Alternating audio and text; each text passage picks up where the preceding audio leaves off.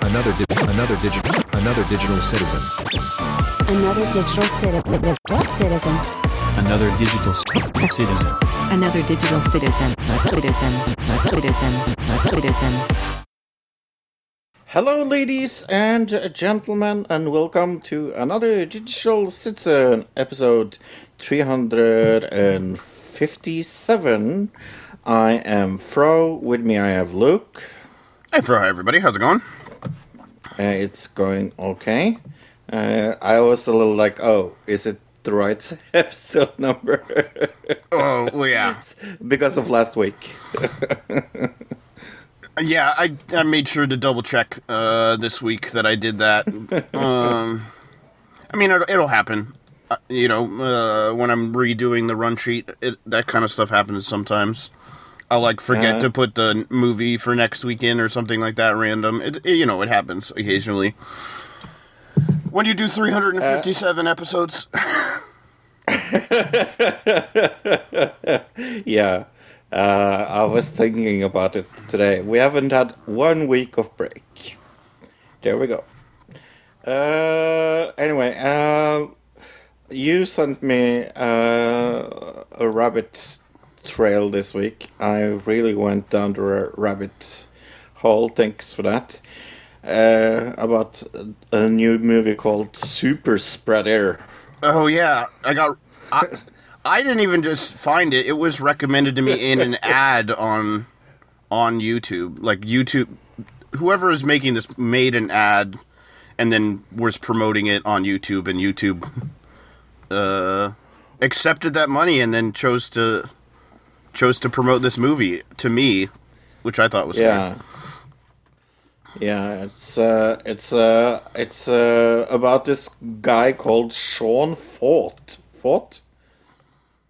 I- uh, yeah, I don't- I don't- I don't know. C-H-T Fort. You got me. Yeah, sure. Uh, but yeah, no, I went. Uh, I went on his uh, YouTube trail. There's a lot of uh, YouTube vi- videos. You can see him singing. He has very curly, curly uh, hair uh, and a cute wife. He looks very. If if you if you look up like new, newborn Christian in the dictionary, there would be a picture of him. Yeah, he looks like every every kid that you knew that was like uh, church camp counselor kind of look Right. to him. Right. He's the hip uh, church counselor, young church counselor guy. Um, yeah, he's got some terrible views on things though. I mean, his whole thing is like we need we need to be able to worship God, and that's what's ruining society. I mean, that's a regular like Christian belief or whatever, but like Right. he go he says that he well at least this, it seems like this documentary is all about like uh they're trying to take away Christian worship. Yeah, our rights, Right. our rights to to celebrate Jesus are what they are taking away. The Corona uh, was like very into like and uh, uh, that wasn't really real. It, it was more. It was more important to spread the word of Jesus than that it was uh, like keeping safe. And and I looked up little like so. This is a very pro him movie.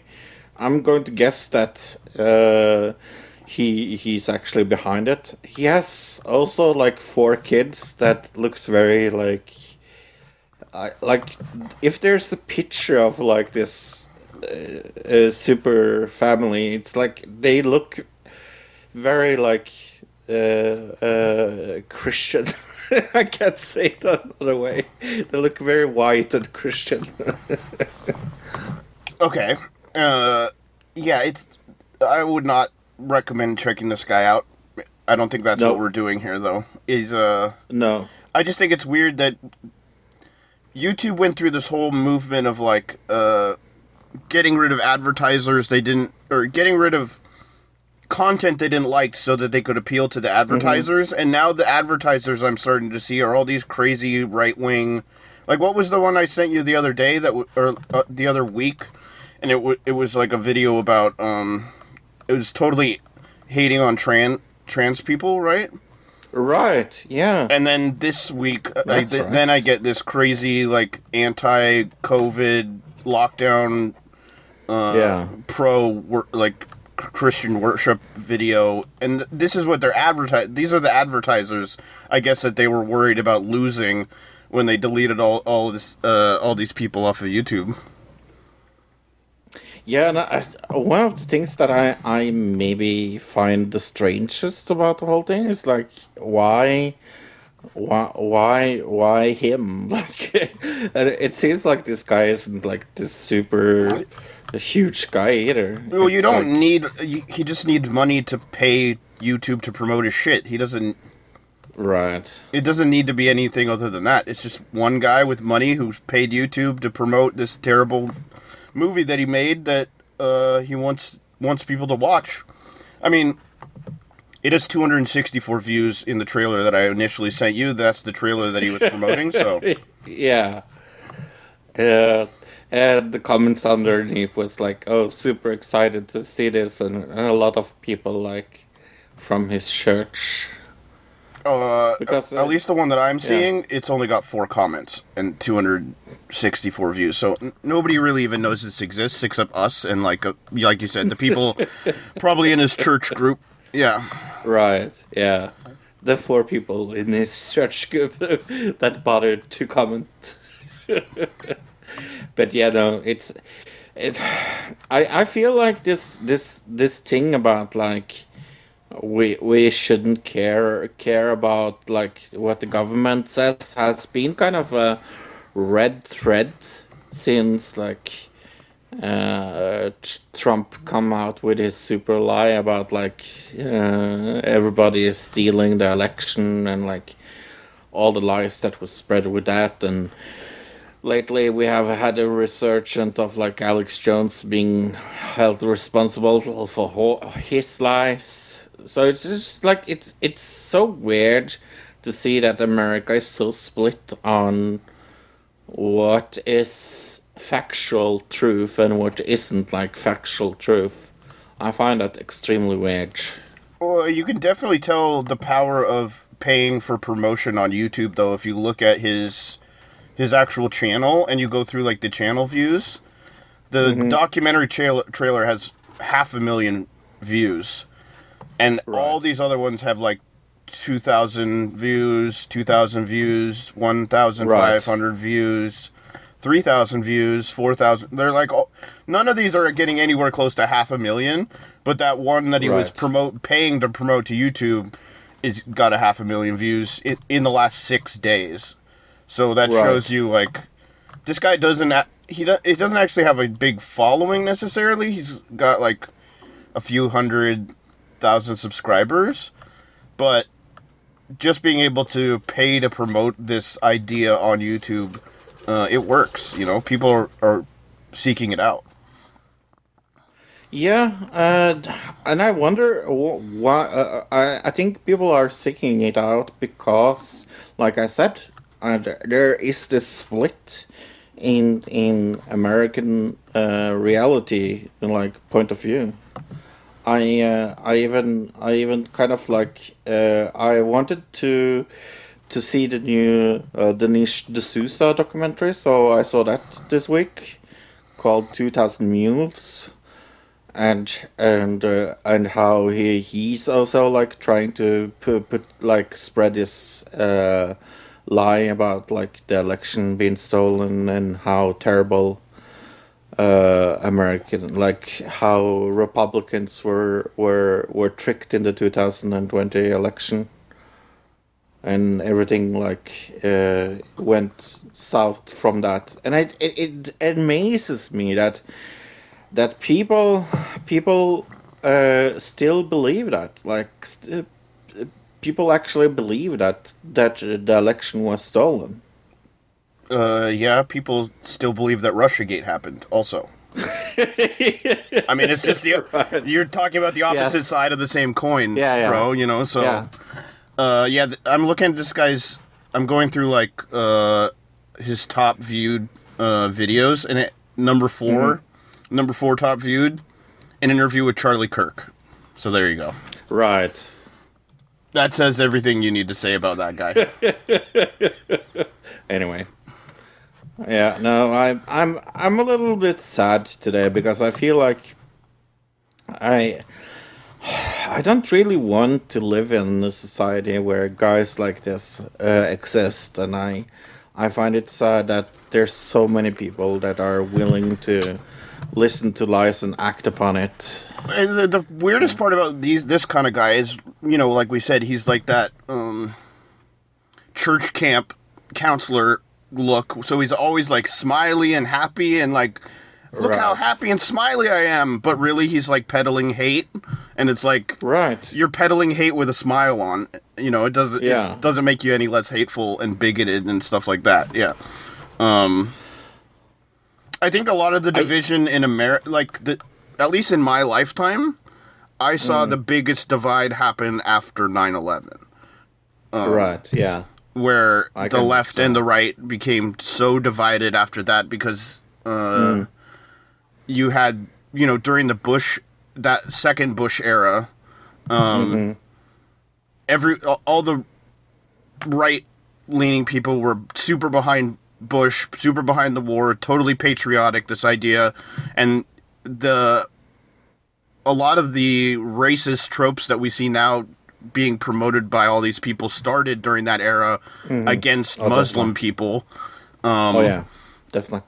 And it, I remember going to the gas station, just going to get gas at the gas station, and on the side of the gas station wall there was a an Osama bin Laden poster with like a you know a, a target on it, like target practice thing. And I mean, yeah, it's Osama mm-hmm. bin Laden, but that inherently shows like the the the in, inner racism that was happening uh, towards Muslim people at the time. Um, I mean, if we look at the Patriot Act, what a fucking disgrace on American history. and it, well, it just kind of the the culture of that became got, got mixed in with the re- Republican, the right wing, and that's Right. that divided the the sides along lines of uh, you're not patriotic enough. You you don't you know either love it or leave it kind of mentality on the Republican side, and the left wing um, was either anti-war or not anti-war, and that's what also split up the left into like the center left and the ex- what they call the extreme left, or you know the uh, socialist left is pretty much like the anti-war part of the party, and then the the center left is this corporate part of the party who is pro-war, and so the, that's another reason that Republicans can get things done so much easier is because their their party isn't divided in the same way that the Democrats are along those lines. Um, Yeah. and so they're more of a coal coalesced party and they're able to like vote things in when they have power and things like that where we're not able to Right. and this all Yeah. started with the divisions from 9-11 of some people viewed 9-11 as totally important like um in, totally important for us to go defend ourselves against 9-11 even though we were attacking iraq at the time right? Um there was a patriotism and everybody thought you have to be on the side of america in this situation and it all started the divisions that we're seeing that have been exacerbated to this point that we're at now with trump uh, and the maga movement yeah Yeah, and I, I don't see an end to it uh, as well. I just see see it getting worse and worse and worse. I mean, may maybe maybe it will stop at one one point, but I I doubt it very well. Uh, I doubt it very much. I mean, uh, let's go into the news. Uh, like F, the FBI raid of of uh, on Trump. Uh, I looked I looked at coverage uh, of that from uh, Fox and some like uh, uh, more Republican sites, and they were like, "How dare they go into a former president's house and look for evidence. Like, how dare they? And CNN were sitting there like, ha, thirsty, thirsty, trap, trap. Ah, this is the end of Trump. Uh, yeah, former President Donald Trump said Monday that the FBI had conducted a raid of his Florida home. Uh, the Justice Department is investigating Trump's actions in relation to January 6th uh, and the attack on the U.S. Capitol. The then president's uh, efforts to overturn Joe Biden's victory in the 2020 election have also been a focus of the committee's investigation. In May, a federal grand jury also began investigating whether Trump had mishandled classified documents, including taking boxes of materials to the Florida resort. So I think that that's the one that most people are kind of because I've seen m- multiple articles saying we have sources that say it's these 50, these 15 boxes of materials. That's the re- the reason they went there not necessarily having to do with the the election or the January 6th attack. It more had to do with it but that's that's just what I'm hearing. That's not confirmed yet. Um, among those who noted that the FBI would need would have needed a judge to agree that there was probable cause. Uh, former U.S. Attorney and NBC legal analyst Barb McQuade said probably probable cause to believe that evidence of a specific crime will be found on the premises. It would be needed in order for a search warrant to have been approved. Right. So they had to have probable cause to even go in there.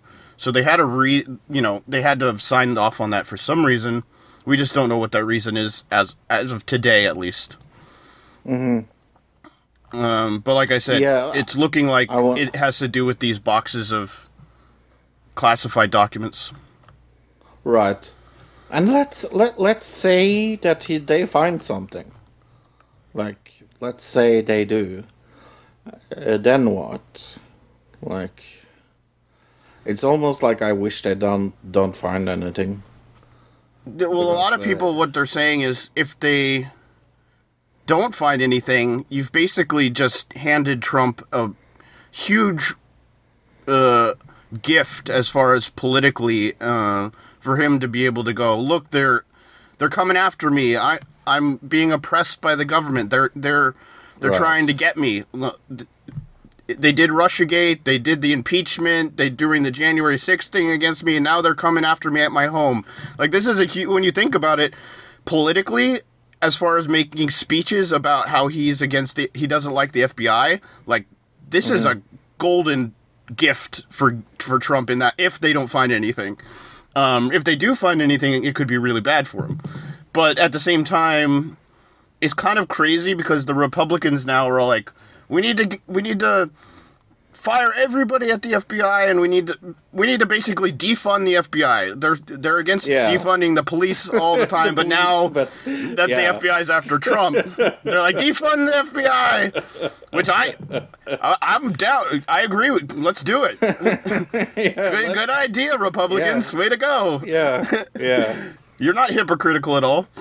no, no, no. Not at all. Definitely not. Uh, and then there's obviously the whole uh, contrast of this and um, the Hillary Clinton server from the 2016 race, where she had classified information on a server in her bathroom. If you remember that, I do the remember FBI that. it says an F- FBI investigation into Clinton's handling of the emails recommended that the former Secretary of Ta- State not be charged with the crime. An internal State Department investigation cleared her of any wrongdoing. Um, this if this is similar to that, uh, we'll see how how it'll like if he actually did was storing classified documents at his house. It's very similar to to what Clinton did, right? It's they're they're almost analogous in a way. Uh, Just one was physical documents and one was on a computer. So, um, yeah, there's a lot of people pointing out like, oh, uh, well, you, you have to be if you were for investigating Clinton at the time as a if you were a right wing person who was like, we got well lock her up, the lock her up chants about the emails. If you were on that side about it, then you should be on the same side of uh, it now with Mm-hmm. Trump because it's the same investigation, right? But no, it's obviously all politically biased.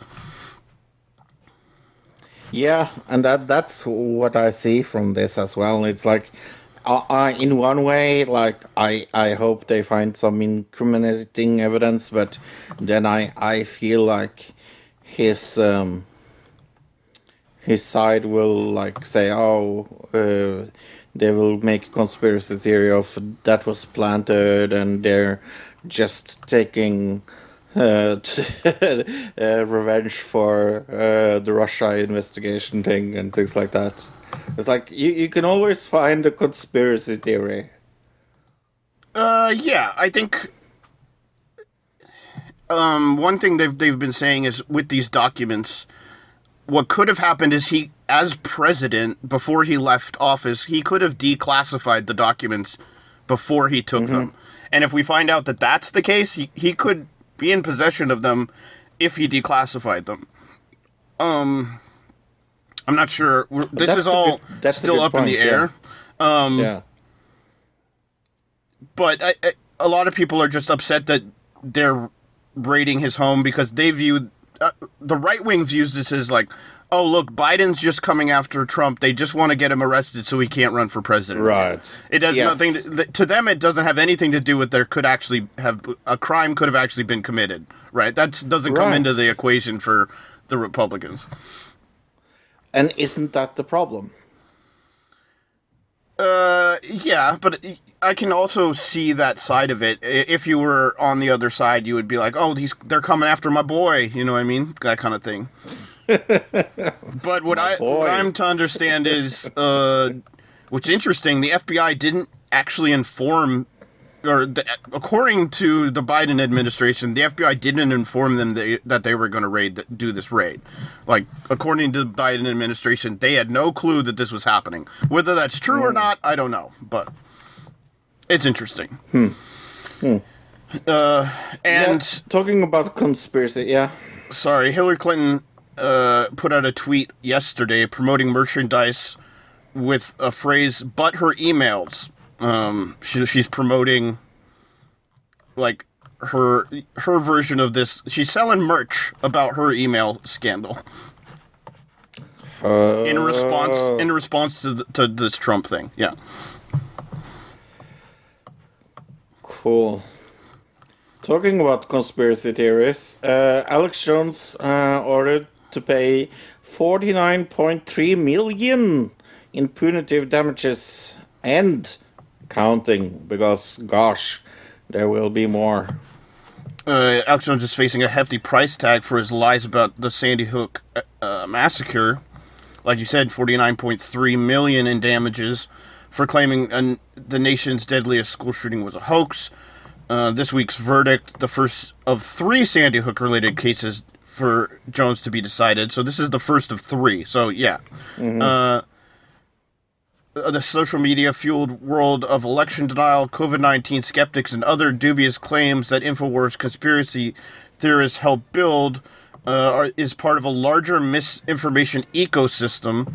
I think a lot of people are thinking of this as sort of a blow to fake news, and it's important to realize that libel laws deal with particular kinds of fake news, uh, said uh, First Amendment professor from UCLA Law. U.S. courts have long held that defamation statements are protected as free speech, but lies about subjects like science, history, or government are, for example, saying COVID 19 is not real is not defamatory, but spreading lies about a specific doctor treating coronavirus patients is. Um, so, like saying, for instance, the Earth is flat it, you that's there's nothing defamatory about that. But if you were to attack a scientist who said the Earth was round and say that they uh, they were doing something illegal even though they weren't, uh, that would be defamation. If that makes sense. So I guess they're, what they're making the point they're making here is uh, the only reason he got in trouble is because he actually attacked the people attacked individuals where if he would have just said broadly this was a hoax, that wouldn't have been defamation. But hi- him specifically targeting the families, uh, that's defamation, if that makes sense. Right. Yeah, no, uh, uh, and and and I I couldn't agree. I mean, more. I I, I think it's very good that uh, they give him a really s- good smack on the hand, and forty nine point three million is quite a big smack. Yeah, and like we said, this is just the first of three, so uh, he's pretty screwed. I mean, let's let's say round it up to fifty million. If each one of these cases uh, is fifty million, just you know, just for the sake of making it easy, that's one hundred and fifty million dollars right there that he's got to pay. I don't know how much he's worth, but it's not much more than that. I'm guessing. Yeah, no, I I I agree. Uh, but uh, it's funny that you say screwed, uh, because uh, Alex Jones sends a naked photo of his wife to Roger Stone, all of uh, of all weird people. Remember we talked about that? Was it last week that we found out that the um the text messages had gotten sent by the lawyer to the, to the prosecution on accident? Was that last week or the week before? I think it was last week. It must yeah. have been last week because but it was in the middle of the show because it happened. It was like breaking news. Um, Right. That we found out like sometime in the middle of the show last week. Uh, but the Infowars founder and conspiracy theorist Alex Jones sent intimate photos of his wife to Donald Trump ally Roger Stone. Uh, the lawyer representing the parents of Sandy Hook victims and their def- in their defamation lawsuit against Jones caused stir in court last week when he revealed he was accidentally sent two years worth of text messages. Right, that's so it was last week. Right. He claimed that the trove of messages showed Jones had lied about the extent at which he communicated with close ex- with his associates about Sandy Hook. Uh, on Monday, uh, the lawyer claimed Jones had sent intimate photos of his wife to dirty trickster in quotes Mr. Stone. I'm a little concerned about it because that intimate photo was sent to Roger Stone, and I don't know if that was consensual. The lawyer said, "Right." I believe Alex Jones is uh, him and his wife ha- have d- divorced, or at least they're split up. I know that. So this Right, probably yes. was Mr. Jones on Saturday admitted that the naked photo of his wife was part of his texts, so he has admitted to this. Um, sorry, I mean there was a photo I sent to my of sent my wife of her naked, so my wife looks pretty good. The point is there is one naked picture of my wife in there, so that's what they got. No dick pics, no nothing. He said. Oh, no dick pics. Okay, then it's okay. Yeah, but why are you sending it to Roger Stone? How weird. It's so it's so fucking random. It is so fucking random. Yeah, and kind of just gross. I mean, you know, I think guys who send other guys picture like naked pictures of their, you know, significant others, or anybody really, it's just kind of, it's a gross thing to do. Unless I don't know. I suppose if the other person is in the same text uh, chain and they know it's happening, that could be one thing. But when it's like, like they said, if this is non-consensual, it's really just gross that you'd be Yeah. sending nude photos to like. Uh, I mean, it's not even like Roger Stone is like, I don't know, you know. I can't imagine they're that close of friends, but uh, Uh, but I don't know. hey, look at my wife. She's hot. Right, that's just it. Like, I don't want to kink shame either, because what if you know? What if they're like swingers? What if they just are into that kind of thing? And they were, he was, you know, I don't know. It, maybe they're into that, and so I don't want to kink shame either. Uh, I'm going to guess that uh, we will not hear the last about this Alex Jones thing. Uh, Secret Service turns over agent cell numbers. We talked about this last week, uh, where uh, they uh, said that there was no. Uh, they had wiped all of them, but uh, now they have sent the numbers to the January 6th Commission. Right, the U.S. Secret Service has given the committee a listing of agents' issued cell phone numbers belonging to the agents that ba- based in Washington D.C.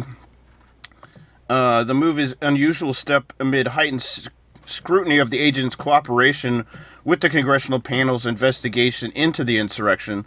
The committee can now determine which agents' call records they may want to review, and if they did decide to do so, they could either request them directly or conceivably issue subpoenas for the cell phone providers and official uh, familiar with the situation explained to um, ABC. So, um, yeah, that's what we were saying when we were initially. uh, We were like, couldn't they like? They're not just gone. Like you, if they're on Verizon, Verizon has a record of those, and if they're if Verizon doesn't have a record of them, the NSA sure ha- as hell has a record of them. That's what we said at the time, and now it seems like okay, they're finally saying, oh yeah, we could just go to the the service provider, whatever service provider that is, right, and just get it from them. Oh. But yeah, the Secret Service and Department Department of Homeland Security uh, have faced criticism in the recent re- weeks for w- wiping texts belonging to agents uh, after the January sixth uh, insurrection. So, which we've talked, I think the last three weeks we've talked about it, and this is like a month of talking about this story. But it's so interesting because, yeah, like we said, like it seems like there something's being hidden here, and if they can Oh, get, yeah. if they can subpoena the cell phone providers, we're going to be able to see maybe if they are. But like we said, maybe the thing they're hiding is that one of them had a side chick. That's possible. So Right. Yeah, and it also came out uh, that uh, uh, the lawyers of uh, of the people that were suing Alex Jones gave about all their material also to the January sixth commission. So there's also that. yeah, the thing about the January sixth commission is it's uh, it doesn't really have any power to like do anything. Is the problem? Like it has the, Right. it has power to investigate. It doesn't have the power to like charge anybody with anything. So Yep. Uh, you uh, in the Americas, uh, aka your Senate, uh, votes to support Finland and Sweden uh, joining NATO. I see this as uh, another brick in, uh, or another step to say "f you Russia," but that's maybe me. But uh, yeah, I'm not super surprised by this. The U.S. Senate approved a resolution Wednesday evening to support Finland and Sweden joining NATO. This is a crucial step in the quest for the two countries to join NATO. Uh, the Senate voted 95 to 1, with Josh Hawley, senator from Missouri, voting no, and Senator Rand Paul from Kentucky voting present. So n- neither yes or no. The vote comes several weeks after Foreign Relations Committee approved uh, admitting Finland to NATO lawmakers are working to approve uh, the matter before August, uh, before the August break. Um, right. Th- this is all 30 countries have to ratify it. So this is obviously a big step in just because America is one of the bigger countries in NATO, right? So, um, but yeah, every country has to do this. It's just a big deal that we did it. Uh, yeah. Is it a big deal that you did it because because of of how it will look according to Russia? I think it has it. I think it's a big deal because, like you said, our country is so divided. It could have gone. It could have gone any way, really, if the Republicans chose that they didn't want this to happen. But guess what? The thing about our uh, the two political parties in America is they're both pro-war. So Yeah, uh, people that think that uh, there would be no war with Hillary Clinton as president are uh, Well, look at what we got as Joe Biden. With Joe Biden as president, we're in a war with Russia, and we're looking like we're trying to get into a war with both Iran and China. So we're trying really hard. Have you ever had a big sinkhole uh, near where you live? Look, Not, I mean, no, not like this, but I mean, you you know, sometimes you'll see like a divot in a lawn that wasn't there before, and it's like, oh, maybe like a mole like made a, and then it the ground sunk Right. a little bit, but never like this. Never, never, never, never seen anything like this in real life. I have never seen a sinkhole in my whole life, I think. But yeah, this is huge. It's uh, in Chile and it's uh, actually large enough to uh, uh, swallow the Arc de Triomphe uh, in Paris. So that's pretty big. A sinkhole in Chile has doubled in size, growing lar- large enough to engulf the Ar- Arch, Arch de Triomphe and uh, prompt officials to order work to stop at a nearby copper mine, which that's what they believe is causing this. It says even in an update here, Lundin Mining, uh, uh, Japanese, oh Japan's Sum, Sumitomo Metal Mining Company is the co-owner of this place. Uh, the sinkhole, which emerged on July 30th, now stretches 50 meters across, or 160 feet, and is 200 meters uh, deep, or 656 feet. Seattle Space Needle would also comfortably fit inside the black pit, as would six Christ the Redeemer statues from Brazil, uh, if you know how big that is. Uh, the National Service of Geology and Mining said late on Saturday that it would be investigating the gaping hole near uh, near the mine. Right. So, uh, what I'm to understand is now they're sanctioning this mining company. They're t- to to pay to fix this because they really do believe that th- what something with the copper mine is what happened here. Right. Yeah, it's it's it's it's. I've seen picture of this, and it's it it's it's it's phenomenally huge. Like it's undescribably huge. Uh, what was that show called from NBC that had a plotline where there was a sinkhole? Yeah, it was really recent, right? With um, Yeah. Jeff was it Jeff Bridges? La Brea, La Brea or something like that? no, that was the one Oh, that was La Brea. No, I was thinking of the one with the sinkhole out in the middle of the field, and he's hiding it from everybody. Oh yeah, you were thinking of that, yes. But yeah, no, La Brea also had. But the sinkhole in La Brea was Yeah. a little. Well, both of them were like uh, kind of time travel shows. Magical, Magical, yes. yeah. This one isn't quite as magical. I think you just fall in and die in this one, but um, it says uh, the company was uh, did not immediately re- apply, reply for a request for comment. And the company said last week the hole did not affect workers or community members, and that they were de- working to determine the cause. So, So I was a little uh, surprised that you showed up today. To be honest, Luke, why? I, I thought you were in prison. You thought I was in prison? Oh, okay. I was in- Yeah. in, prison. Uh, because police arrested a man and accused him of sending letters with poop to Republicans politicians. Police on Friday arrested an Ohio man who they say mailed dozens of letters laced with poop to various Republican politicians, uh, including Ohio. Representative Jim Jordan of Ohio. Uh, a 77 year old man, Richard, uh, received a misdemeanor charge for mailing potential hazardous material, which can carry a punishment of, up to a year in prison as long as a hundred thousand dollar fine. Uh, between August 2000, 2021 and July 2022, so a year worth of sending letters. He wrote letters to all 25 Republican members of the Ohio Senate. In the letters, he called the lawmakers pigs and called them racist. Each of the letters contained or had been streaked with feces.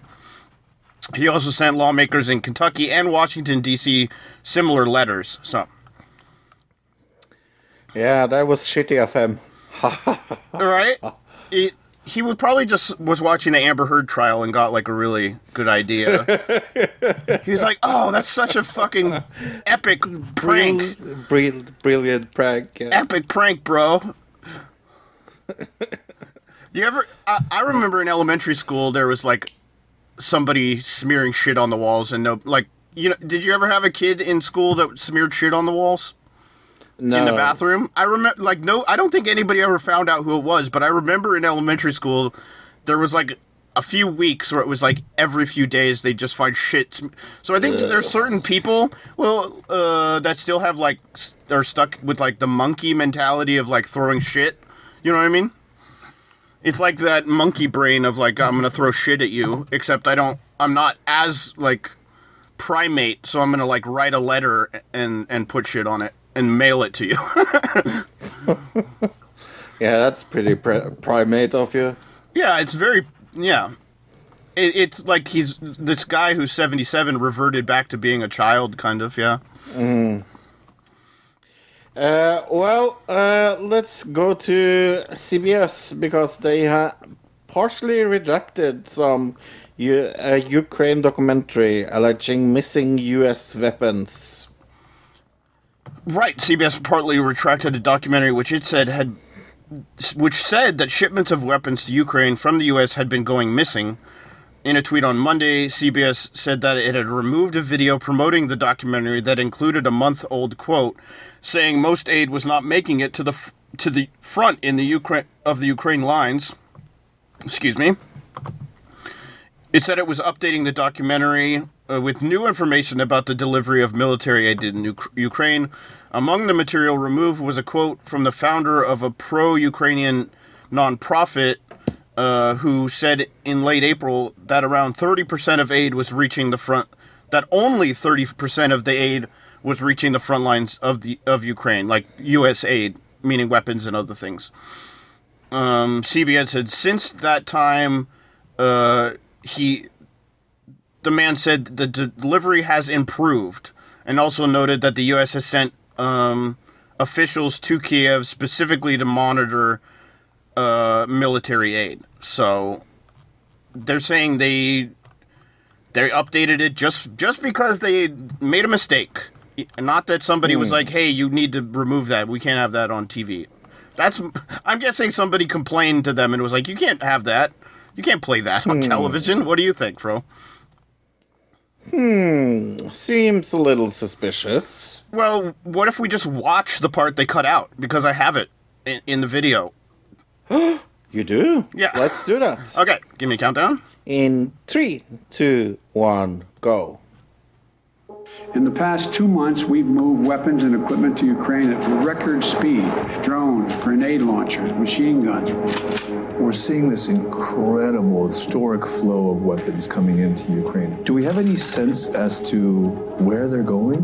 We don't know. There is really no information as to where they're going um, at all. You know, all this stuff. Okay. Well, that's pretty clear what she's saying. Like thirty percent, maybe reaches its final destination. Thirty percent. Are you concerned about weapons getting in the wrong hands? I don't care at all whether that happens. What? Wow. Do you command? What? Can't say. Okay. You know, there are like power lords, uh, oligarchs, uh, political players. One of the biggest targets are convoys like this transporting weapons. Там мы в поезде мы ехали, только что въебались туда, прямо в поезд. За деревьями. Вот там парламент идет. Europeans had come to believe that that project of integration had effectively meant the banishment of armed forces. All of a sudden, not far from the borders of the EU, was the most significant war since World War II. Wow. Okay. So that was like obviously the thing they were promoting that they deleted. Um, but yeah, I mean that's super interesting. uh, I would have probably preferred to watch the doc- documentary that they didn't edit, but um, they chose to take that out. I mean, what do you? What I don't know what that says really, other than like somebody complained about that specific part, and then they were like, okay, we need we need to fact check, and maybe they, when they fact checked it, they found out it wasn't true, or they specifically sought out uh, facts to fill in the gap to make it make it true, right? Or make it not true. I guess I don't know. What do you What do you think happened? I I think probably what happened is is uh, uh, they wanted to air it like uh, with uh, the part that we saw, and then they were told they couldn't do it. because uh, that would be uh, look good, bad for America because America weren't supposed to interact in this war. Yeah, and let's say that it this is actually true, and seventy percent of these weapons are going are just disappear are just missing. Like, are they being sold on the black market to like under like guerrilla groups? Like, where where what's happening to those weapons if they are disappearing? And in five years, when all of a sudden our weapons are being used to murder people in some other country, are we going to be like, oh yeah, that w- are are bad? Probably not. Yeah. Uh, Trump uh, really can't get over his hate for conservatives. Uh, that is what he's going to tell the truth about. This is Trump where Trump tells the truth. Now that Roe versus Wade is over, states can again start banning abortions. Yeah, banning abortions. Well, if you don't want, first let's start with conservative, if you don't want abortions, do some good sexual education in school. Yeah, I don't mean the Bible, because the Bible have never fucking helped. In Norway, we have good sexual education. And it's getting better, and it's getting better. And targeting is, is good.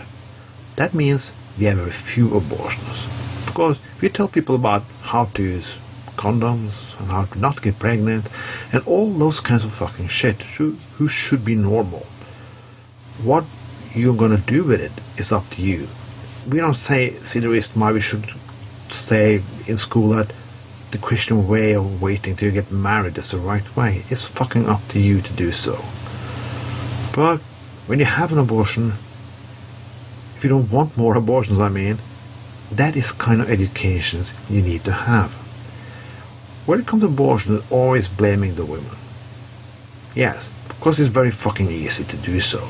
The men can usually run away and don't do a fucking shit. They don't have to do a shit. They should have, but they don't. And they're getting fucking away with it. Because those laws are fucking created by men. So is the fucking moral. A woman can fuck all she wants, but that's just a fucking slut and a whore. When men can fuck all they want, and then they Don Juan like a conqueror, it's all fucking pathetic. If a woman cannot have ever they have an abortion or pregnancy, men should not have Viagra. It's not the right of man to have a hard penis. If God created you with a tiny, non-standing penis, that's the will of God. God wants you not to fuck. Isn't that reasonable? If you can say to a woman like the pregnancy is God's will, why isn't other things God's will? Should we stop treating illnesses because because the guy who is sick is part of God's plan? What are we to do what the fuck we want then? Since all is a part of God's plan. And why do conservatives still want laws for everything? If anything, anyway, is decided a part of God's plan. Why do conservatives upset against liberal laws? Why should they? The liberal laws must be God's plan of their logic. But no, they need to ban all the fucking shitty kind of laws. But I say, ban Viagra. Ban everything. If man cannot take care of a child, he should be fucking put in prison or forced labor so he can. He should not be able to run away. Why not? If he does it three times, put in fucking life imprisonment. We have to do something to make men responsible. If men had been the one who'd been pregnant, you can have an abortion at McDonald's. If men had a period every month, we'd be having five weeks extra holiday a year and a six hour workday. Yeah, that's how shit is. Didn't say it's not an attack on women, but it always is. For, take example from Japan. When the abortion and the, the pill was uh, take years of years of years to making legal. Viagra, not many weeks. Well, you say Japan or United States is different, they are. But the thing they have in common, women are under men, and they always have been. Conservatives always want to hide themselves behind values and about the nation and all that kind of fucking shit. But conservative says to me that like we are for the free United States. I wonder how free them exist in their fucking heads. How? I don't understand their fucking freedom. Everything they present of their freedom is for me disgusting. It's nothing with their freedom that I found freedom. Uh, I work on my job. I met an American a few days ago and he asked me, "You want to move and live in the United States?" I said, "No. Why should I? I work as a security guard in Norway. I can still pay my apartment. I can still pay my fucking bills, and I don't need a fucking second job. I'm not rich, but I'm okay. I'd be in the United States, I would not be okay. But I live in a fucking society when people can learn, have sexual education, when we have abortion down, rates are going fucking down, and we have public information, we have fucking libraries every fucking where. Well, conservatives also here like to blame it on the media, but people can talk with each other and contact each other online so they know fucking better. The Christian party here in Bergen, this was the main seat of the Bible Belt. Now they have 3.3% of the latest poll. If we are lucky, we will have no fucking Christian conservatives in this fucking city government here in Bergen, Norway next year, and that will be a fucking delight for everyone. This was Tron, but Tron tells the truth. Thank you, Tron, as uh, always. Thank you, Tron. Uh, I mean, disliking pe- people's fine. Hate is always a strong word. I think. Uh, Oh, yeah. I think a lot of these conservatives are just fucking confused as hell, and they they don't know where to turn, and uh, they get tricked by people who are slick slicker than they are, and you know th- those people I just feel bad for. It's the people that are Mm. like in power that uh, I would lean more that I br- that I lean more towards like the idea of hating them because they they're you know people who are being tricked. I don't necessarily. I just feel bad for them. I hate three people. And that's all. Okay. Yeah. Uh, I watched some TV. Uh, I will start. I saw a lot of documentaries this week for some reason. Uh, let's start with the Peacock documentary. Uh, uh, the Hillside Strangler, a devil in disguise. Okay. Uh, this is uh, about two cousins I've never heard of. Kenneth Bianchi and Angelo Buono. That was uh, uh, off-duty police officers that uh, kind of like tried to uh, lure victims to their death and and then uh, like uh, left them to be found in in the 70s in Los Angeles. I knew nothing about this case, so that was kind of interesting. I, I, I don't know if I I thought it, it was good or I I thought it was a little bit boring, but but it definitely was interesting because I knew nothing about it. Sure. But I don't know if I can recommend it. it for four episodes, it's on, like I said, it's on Peacock, so you, you can watch it. But I I will give it a five. Yeah, just, uh, just by the what I'm looking at, I, like I rem- I've heard of this these kill this killer, uh, but uh, just by the look of it, like these kind of documentaries, these kind of true tr- true crime docs, something there has to be something extra interesting, something to add to the story to make it really Right. where this just looks like it's going to be pretty standard, like uh, cut clean cut kind of thing, right? Yeah, and uh, I think I had the same problem with another documentary that I saw. I just killed my dad on Netflix. Okay. Uh, I think this is actually worse. Uh, so it is about this guy called Anthony uh, that uh, shot his father, and he has never like denied doing it. Okay. But uh, like he was. Uh, uh, there, it's more complex than that, and it's very about like.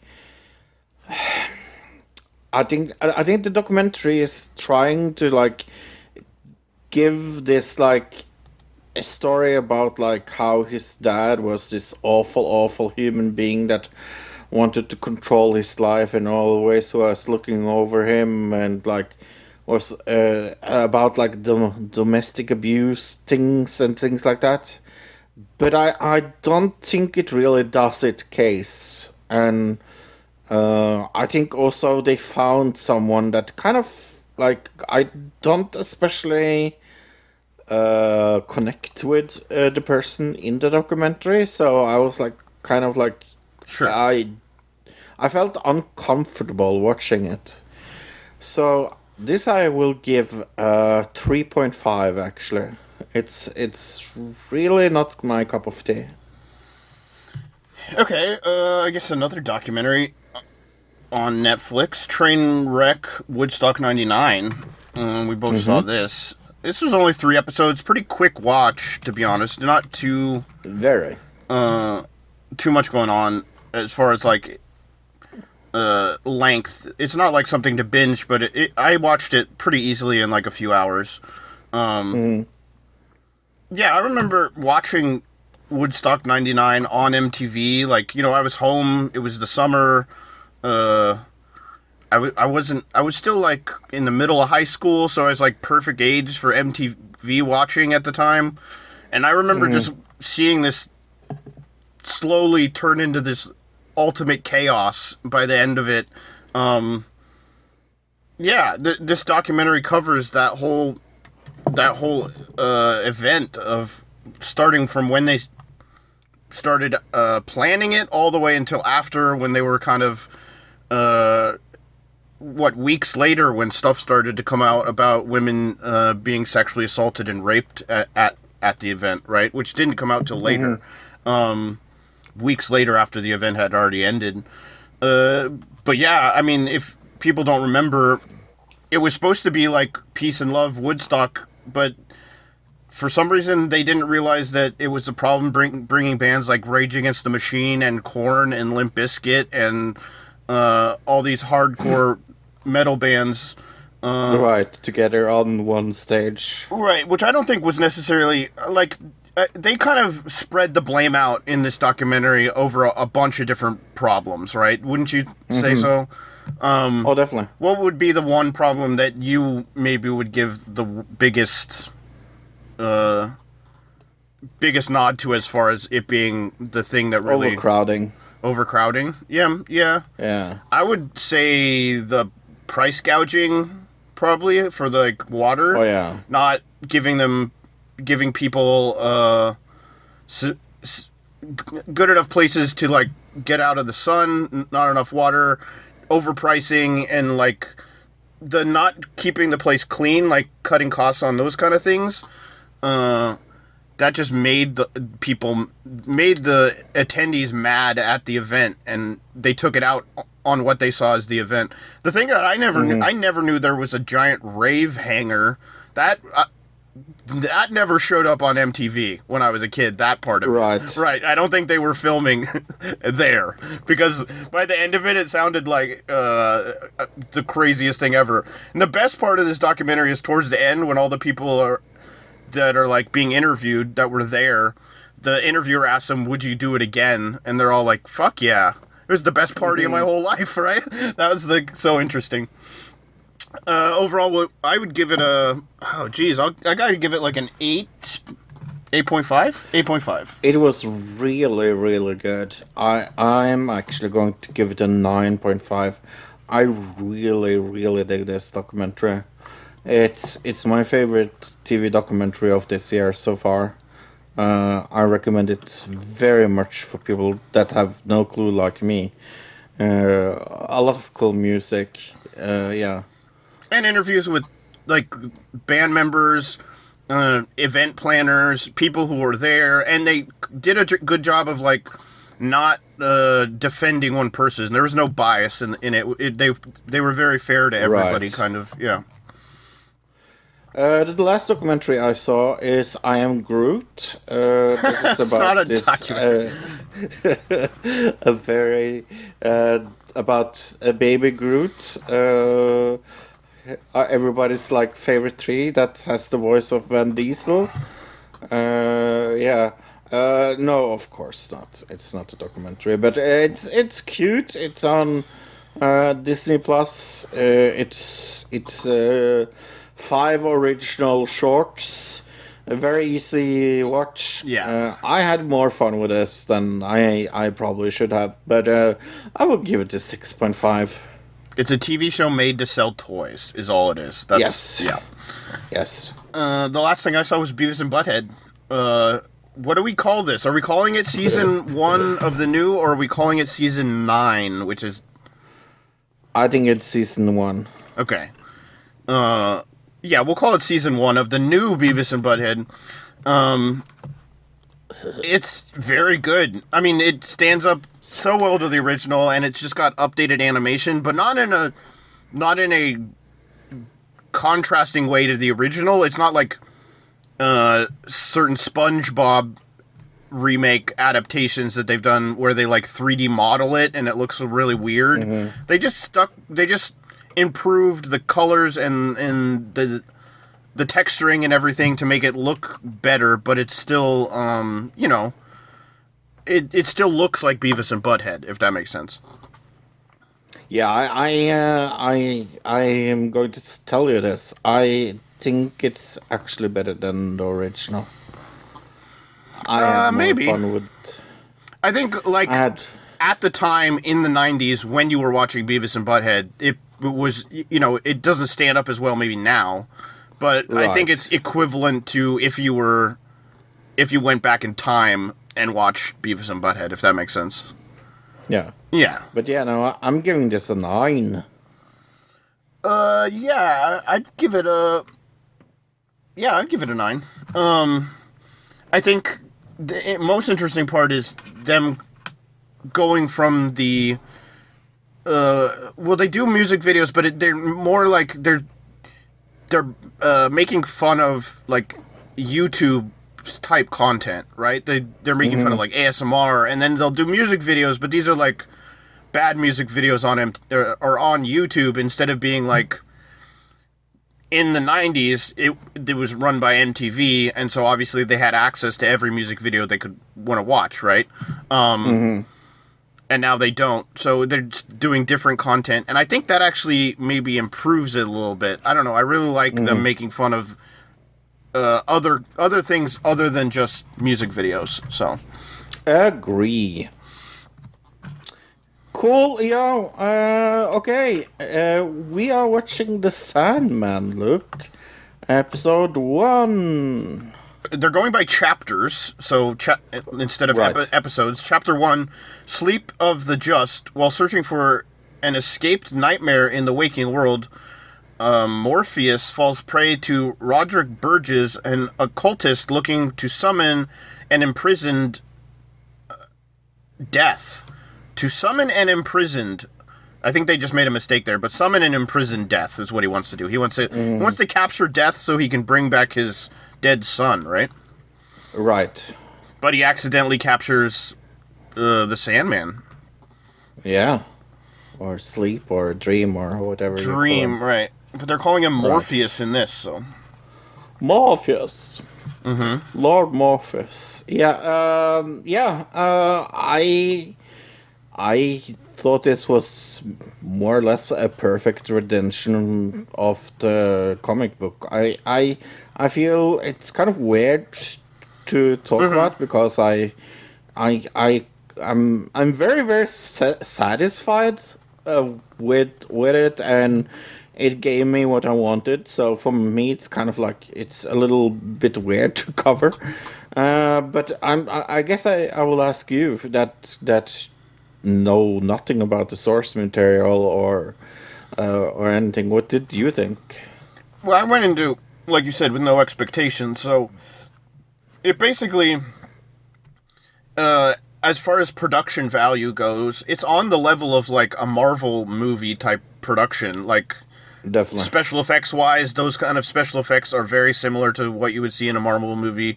The acting, Mhm. the cinematography, all that stuff is definitely on that same kind of very high end level of um, production. The storyline's interesting so far. Um, we'll have to see where it goes from here, but the the concept is interesting enough. I'm not a big fan of like this time period specifically. Uh, but we're not just stuck in that time period. We're jumping back and forth between the waking world and the and the uh, the dream world also. So, um, as far as an episode one, uh, I'd probably give this a mm, what an eight. Yeah, I'm I'm happy to hear that. Uh, like I said, for me this was just perfect. For me, I I felt like I was in the in the comic. I will give it a little critic that I feel. I feel that you kind of need to uh, have read it to get all of the references in in the episode. Uh, I think it it does a good uh, way to explain a lot of things, but uh, there's there's things that I I I I noticed that I like was missing that I I felt like uh, was maybe like uh, uh, important for for people to to understand. So I will give it a nine, but I I'm very very excited and I'm very happy that you liked it as much uh, as you did as well. Yeah, I think we'll probably keep watching this. I was going into it with low, well, just from the stuff that I had seen, I was Mhm. thinking it was going to be on production value. I was thinking it was going to be more on the level of like a CW type show. Right, Um, it's definitely not CW. right. It's it's way higher end than that, and I was not expect. I was going into this thinking I was like Xena Warrior Princess type magical show, like Right. but it, it's it's very good, and and as long as the next episode is as good as this one or better, we'll definitely keep watching it. Like no problem. Uh, hey, uh, Jay Leno lied this week uh, because he denied that he deliberately sabotaged Conan O'Brien. Uh, Jay Leno is revisiting some of his late night feuds. Uh, he appeared on Club Random with Bill Maher and talked about his past drama around The Tonight Show. He denied that he deliberately sabotaged Conan O'Brien and admitted that he apologized to Jimmy Kimmel over the whole thing, having flirted with the move to ABC that would have impacted Kimmel. Right. Yeah, the whole thing, like, I, Leno was very selfish in that whole interaction. He was so fucking selfish. Especially since he's already like a bazillionaire. He, it's not like he needed the money. He just a uh, egomaniac, is what it was. I mean, I think everybody there was at the time it was like the biggest thing. Everybody was either you know team Jay or team Conan, but most people I think were team Conan at the time. hmm Yeah. Mostly because Conan uh, was actually uh, people of like a man of the people, where Jay Leno was like they're driving around in luxury cars and like, uh, yeah. I never liked Leno. I was never a Jay Leno. Me fan, neither. so I, I was a even in the Letterman Leno, you know, battle days. I was a Letterman guy, not a Leno guy. Oh, yeah. yeah. I never liked the Jay Jay Leno's opening monologues were never as good, uh, and the middle show bits. Letterman was always so much funnier in the middle of the show, also. And then top ten list. Oh my god, I was I loved top ten list when I was younger. Oh. I used to like Yeah. turn the contrast da- uh, contrast and brightness all the way down on my TV so I could uh, watch Letterman w- like on school nights without my parents seeing like the flicker of the TV in my room. You know what I mean? yeah, I Yeah, remember yeah. doing that. Yep. Yeah. Yeah, no, I, I saw, I read a book uh, about uh, this, and it's just like it, it came out that Leno was this tremendously big asshole. So Uh, talking about tremendously big assholes, uh, Kevin Spacey ordered uh, to pay $31 million to the House of Cards producers. In November, the Hollywood actor was ordered to pay the sum to MCR following the allegations of sexual misconduct involving young crew members. Spacey had also filed to overturn this, but the request was denied by a U.S. judge on Thursday, according to doc- documents obtained by news agencies. Uh, the judge wrote that Spacey and his attorneys failed to demonstrate that this is even a closed case and do not demonstrate the damages award awarded was so utterly irrational that it amounts to an arbitrary remaking of, of the parties' contracts. Right. So, uh, yeah, I guess he was already found guilty. Uh, now he's just being ordered to actually pay it because he was trying to appeal the judgment, obviously. Right. Yeah, no, I'm I'm I'm happy that he's uh, getting some s- smack for this. It says Spacey is also doing civil uh, in a civil case to be heard in New York in October, uh, brought by actor Anthony Rapp, uh, Space Spacey's first accuser. So, Hey, I'm having a blast, Luke. I am having a blast listening to Die Again to Save the World Omnibus. Uh, it's uh, books 1 to 4. Uh, every time Ruben Pets die, he returns to his body with memories to come. He gets the, uh, to repeat his mistake and again uh, do something different to prevent the future. It's uh, kind of like Groundhog Day meets the James Bond. If James Bond was the worst spy ever, that's kind of what I would I would say. It, Oh, okay. it kind of r- reminds me of. Uh, yeah, and you can get that book free and other uh, media on audibletrial.com slash ADC. That's audibletrial.com slash ADC. actor Ezra Miller charged with burglary. Uh, actor Ezra Miller has been charged with bur- burglary for allegedly breaking into the home in into a home in the state of Vermont and stealing alcohol. According to police reports, officials were alerted to the break-in on May 1st in the town of Stamford. Surveillance video leads to the suspect. Oh, led them to suspect the actor who stars in films including the Fantastic Beasts franchise. Miller is separately facing charges of assault in Hawaii. Uh, Vermont police said there was no one at home when the house was broken into. So, Ezra really needs some help. Uh, they just need uh, someone to uh, get inside the circle that they've clearly created around themselves uh, uh, and get them some help. Yeah, I, that's definitely what needs to happen here. uh, they have been kind of uh, on a spear of, of allegations of sexual assault and a lot of other stuff as well. and just regular assault like like i said Right. hawaii in hawaii and then there's other ones there's just crazy videos out there and uh somebody needs to intervene in some way whether it's the police or somebody else but it seems like the police need to be uh definitely involved um but you know i, I don't know it could all just be a mental health thing but once you start assaulting people that's when the police should be involved it says they are due to star in Flash in, D- in the DC upcoming film, The Flash, set to be released next year. Which that let's see if that actually happens.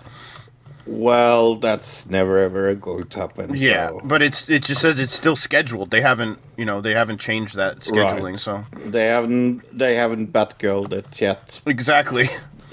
Yeah, does not mean that it will not happen.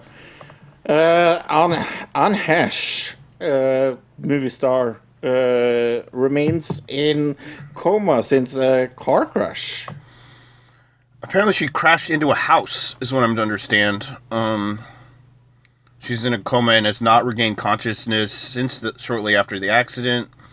Uh, she suffered burns after the, her Mini Cooper hit a home in Mar Vista. Uh, the everybody in the house was fine as well, but she is she's they say she's in the ICU and lucky lucky to be alive. Um, of course, she she was uh, you know she dated Ellen for a long time. Uh, it's just you know Mhm. it's just a freak accident, I think. So it's sad. it's sad. Yep. Another thing that's sad. It's just like like yeah. When love Yeah, come on. When love falls apart. I mean, I, I, I think this is one of the worst thing that has happened this week. To be honest, I mean, I'm not sure I can go on. Uh, Kim Kardashian and Pete Davidson have split up after nine months of dating. Yeah, yeah. I'm sorry. This will this will interfere in my my my podcasting uh, Week, I, yeah. I'm not sure. I will. I want. Yeah. I don't want to live in a world where t- uh, uh, we can't have Pete Davidson with Kim Kardashian. But I, I saw, uh, in all seriousness, I saw that he was actually he he was talking to a psychiatrist because he, felt so bullied by Kanye West, and I have to say that, uh, wow, Is that real? Yeah. Oh, are you sure he's not? You know, sometimes he has that weird sense of humor that it could he could say that as, that as a joke, I guess. But uh, yeah, I believe it. Uh, I think everybody. The joke is that for years Pete Davidson has just been like slowly dating his way up, up. Like he's like who was he was Oh, dating definitely. Ariana Grande. before this, and then before that he was dating um, Larry David's daughter. Uh, Mhm. And so he's slowly getting But they were they were together for quite a while. they're dating like mo- he's just dating more and more famous people. So after Kim, who is like more famous and more rich than Kim Kardashian, The Queen. Oprah. Oprah is pretty damn rich. Barbra Streisand. Pete Davidson. oh. I mean, I'm just thinking like who is like richer and more famous than Kim Kardashian, and there's not that many people, you know. Barbra Streisand is not more famous than Ki- Ki- Kim Kardashian. Barbra Streisand. No. I, I don't know. Maybe I think. Well, maybe not. Well, I guess it depends on which age group you are talking about, but it's Barbra Streisand. Like, like they. No, Luke, come on. If if there was a, uh, an article of of uh, of uh, people that would recognize Barbra Streisand against Kim Kardashian, I will bet you that a lot were. Oh, you know what? Pete Davidson has a tattoo of Hillary Clinton. Did you know that? No. Yeah, he's got a Hillary Clinton tattoo. So maybe if maybe that could he could They could be He could break up Bill and Yeah. Hillary, and he'll end up with Hillary Clinton. That's a powerful, rich, rich woman, I guess. That is a powerful rich woman. Yeah. Oh, Jeff Jeff Bezos and his wife split up like last year. That that's a powerful Oh yeah, rich yeah, woman. yeah, There you go. yeah. There's some Uh, options, Pete. Yeah. He seemed sad about it, and it's like uh, I saw some articles that were like, "Oh, uh, it's the it's the uh, mother that kind of like got them to break up and things like that." I never remember Kim's what mother? Name is. Yeah, Really? that goes goes with them all all, all over the way. Yeah, I, I never remember her name. Hmm. Okay. Um, I'm gonna say. Who knows? Here's a picture of Pete Davidson's tattoo. I'll put it in the chat. Ooh, okay. Let's see. Oh my gosh. That's a terrible, terrible taboo. Tattoo. Sorry. Uh, uh, yeah. And why Hillary Clinton? I don't know. Um, I mean, come on, look, she's so something. she's yeah in that in that suit. I don't know why. Why? She's so democratic. That was the word I was looking for. Sure. Uh, movie round. Let's see. I saw. I saw Uncharted uh, this week You you sure did. because it got added to Netflix. I wasn't gonna watch it but it got added to Netflix, so I was like, whatever. Uh, based off a video game uh, with what uh, Tom Holland and why can't I remember the other guy's name? Marky Mark, Marky Mark Wahlberg. Yeah. Mhm. Um, yeah, it's it's trying to be a bunch of different movies. Like it's going off of the game, and you said as far as like because I never played the game. You said you played the game, right? Mm-hmm. and that it's pretty similar to like the storyline of that. Uh, But as far as a movie goes, it's definitely trying to be like Indiana Jones. It's try- there's a little Pirates of the Caribbean in there. It's trying to be, you know, it's stylizing itself off of other movies. Definitely, a little um, Da Vinci Code action happening, Mhm. right? Um, but it's entertaining. It's a goofy popcorn movie. It's nothing that's like going to win any awards, but it's not offensively offensive in any way. It's just kind of formulaic. Probably written by an AI if it wasn't made by if it wasn't based off of a video game already. So, um I'll give it a what, a 6. I think that's pretty fair. Okay. It's like somewhere in the middle, 5.5, 6, but I, I'd say 6. I, I was entertained. There were some silly jokes that made me giggle. Well, talking about generic and terrible movies, uh, I saw Elvis this week. Oh, jeez. Uh, Okay. yeah, you can say that twice. Uh, I had absolutely no interest in this movie other than that it was a Baz Luhrmann movie, and I like Baz Luhrmann. It is is very. It has this Baz Luhrmann kind of way of filming. So Baz Luhrmann is most kno- known for Moulin Rouge or uh, Romeo plus Juliet, uh, a movie that everybody hates but me. Uh, but but uh, there are some parts of this that I I liked, uh, and I it is just to do with like pure like uh, cinematography. Uh, I, I it wasn't really about uh, the topic or anything. I think uh, uh, the best part of this was definitely. Uh, uh, I almost said Tom Jones. I don't know why. okay.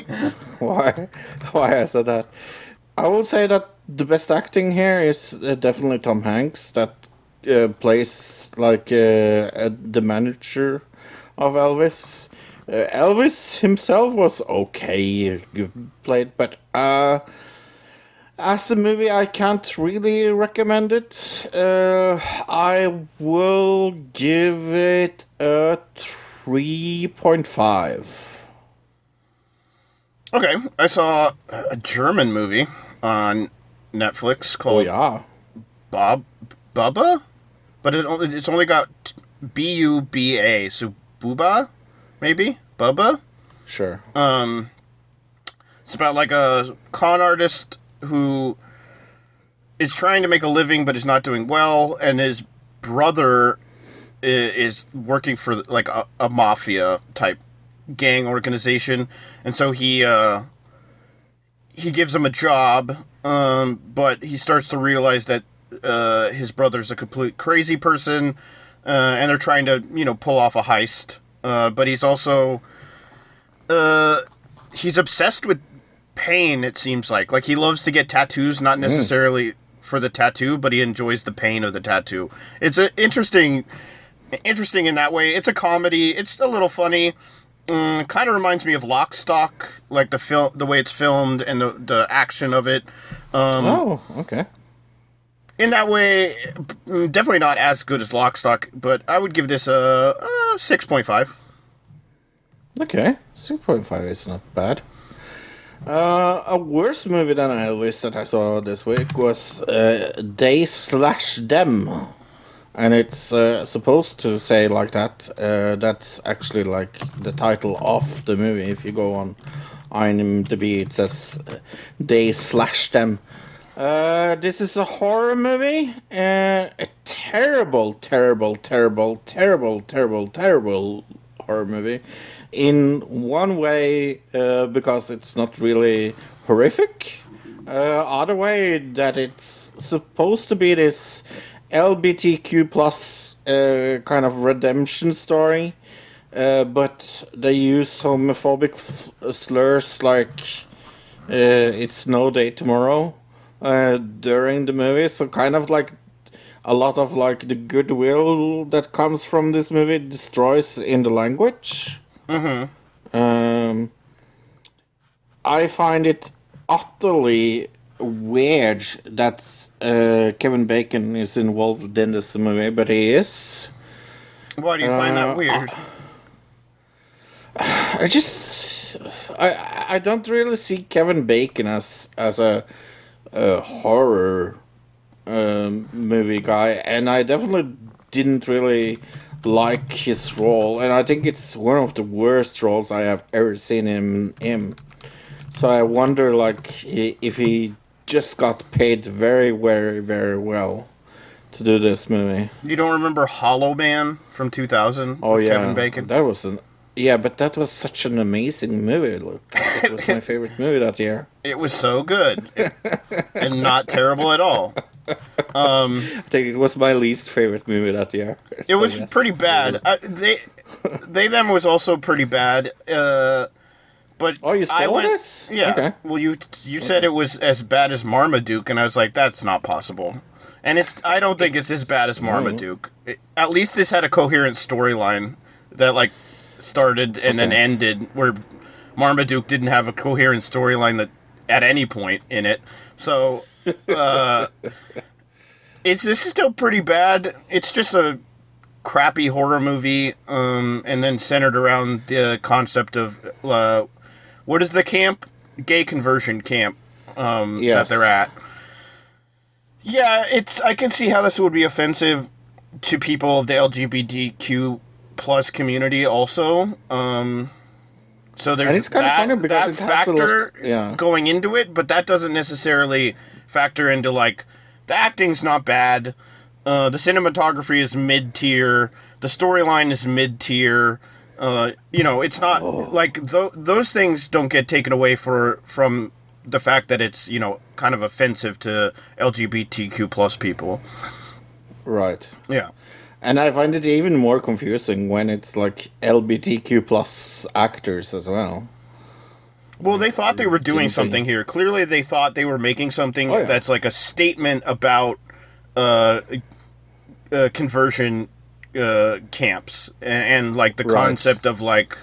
But they, it's not. They were definitely doing something with the idea of like the these evil people who want to who you know hate LGBTQ plus people, um, and that's the whole the horror element is like. uh, They, I think what the message they were trying to do is like this is a horror movie, but these people really exist in real life. You know what I'm saying? I think that's what they were going Right, for. yes. I don't think then necessarily it landed that way.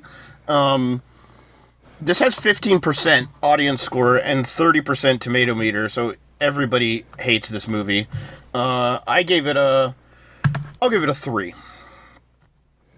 Oh, this is a one for me. I really, really hated this. You know, I ca- like technically there was no audio problems. There's no like bad camera cuts. The editing is fine. Technically, it's a fine movie. Uh, that doesn't mean it's not offensive, Okay. and doesn't mean that it's stupid. but uh, I can't go below it below a two without any technical problems. So Okay. Your turn. Uh, not not okay. Yeah. This is on. Geez, I want to say this was a Hulu movie, but I could be wrong. Yes. Um, it was a Hulu movie. Did you see this? Mm-hmm. This is about a woman who pretends to be in a terrorist attack. She like is pretending to be in Paris to like impress a guy um, when she's actually just at home. She's pretending to be gone in Paris, and then a terrorist attack happens like right after she posts a fake picture of her at, at a specific place in Paris. Uh, where a terrorist attack happens, and so everybody assumes that she was there, even though she wasn't and she instead of just saying hey i was lying she goes along with it very what 1990s sitcom style like Full House or something. you know what I mean? Like yeah. Other, well, other than that, uh, she's a despicable human being. Yes. Well, yeah, but when you're pretending to be at one party and and you should be at your girlfriend's birthday party, like in Full House, it's the same despicable. But this in this one, she's pretending that she she's using the idea of uh, she's get, taking the sympathy that she doesn't actually deserve and uh, accepting Right. it, and then she even like becomes an influencer online around the idea of that. Um, yeah, it was. I mean, it was pretty interesting as far as the movie goes. I was kind of annoyed by some of the characters in it. Does that make sense? They seemed a little yeah, definitely. uh, over the top, a little overproduced. A little. Like, like people don't act. Yes. People like this don't actually exist. But maybe maybe it's just stylized that way uh, to make a point as far as in the movie. Uh, overall, though, I'd give it a. Uh, I mean, I wouldn't say it's not okay, but I wouldn't say it's great. So I'm gonna go right in the middle as at a five. Yeah. Uh, funny that you said that you didn't think it was not okay. See what you did there? Yeah. Without thinking about it. hmm Uh, but yeah, no, I I agree. Uh, I would give it uh, five probably. Uh, I saw Luck. Uh, this is an animated movie on on Disney Plus. I almost said there on Apple Plus. Uh, uh, Simon Pegg is maybe uh, Jane Fonda, Whoopi Goldberg. Uh, Flula is in this look. Oh, cool. Yeah, he's uh, Jeff the Unicorn. Uh, it's about this uh, uh, lady that's turning 18 uh, that has lived in this children's home all her life. Like, she's an orphan. Uh, and she he's, has constantly bad luck uh, until she finds this penny uh, and that gives her good luck. But of course, because of her bad luck, she loses that penny uh, that was attached to a cat that is magical and is from this uh, Oh. place where. Yeah, I saw a preview for this. Yeah. Okay. Oh, okay, yeah. So uh, it's it's about this organization uh, that uh, kind of uh, has to do with bad luck and how it uh, affects everybody's life. It's a very cute movie. Uh, it, I think it's kind of strange because it has like 48% on Rotten Tomatoes, but a 72% audience score. Oh. So it's like very, very d- uh, different. Uh, I would give it a six. It's it's cute. Uh, I I I think uh, it's it's a good children's movie as well. Sure. Good morals. Yeah. Okay. It's a good movie. Um, I guess the last thing we both saw, or the last thing I saw, was Prey, but we saw it together. Mm-hmm. Uh, the new. I almost said Terminator movie, but I meant Predator. Schwarzenegger movie, Predator yeah. movie. Yeah. uh, this is based in. Yes. I think we decided 1700s, right? That's what we kind of landed on. 1600s, I think. Yeah. Right. Okay. Um, Doesn't really matter. So it's like it- it's the according to the movie, it's the first time Predator came to Earth to hunt, uh, and so the obviously the, these groups of people in this have less advanced weapons in like than the later Predator movies, or I guess Mhm. earlier in the in timeline of us, but l- later in the timeline of the movie itself, right?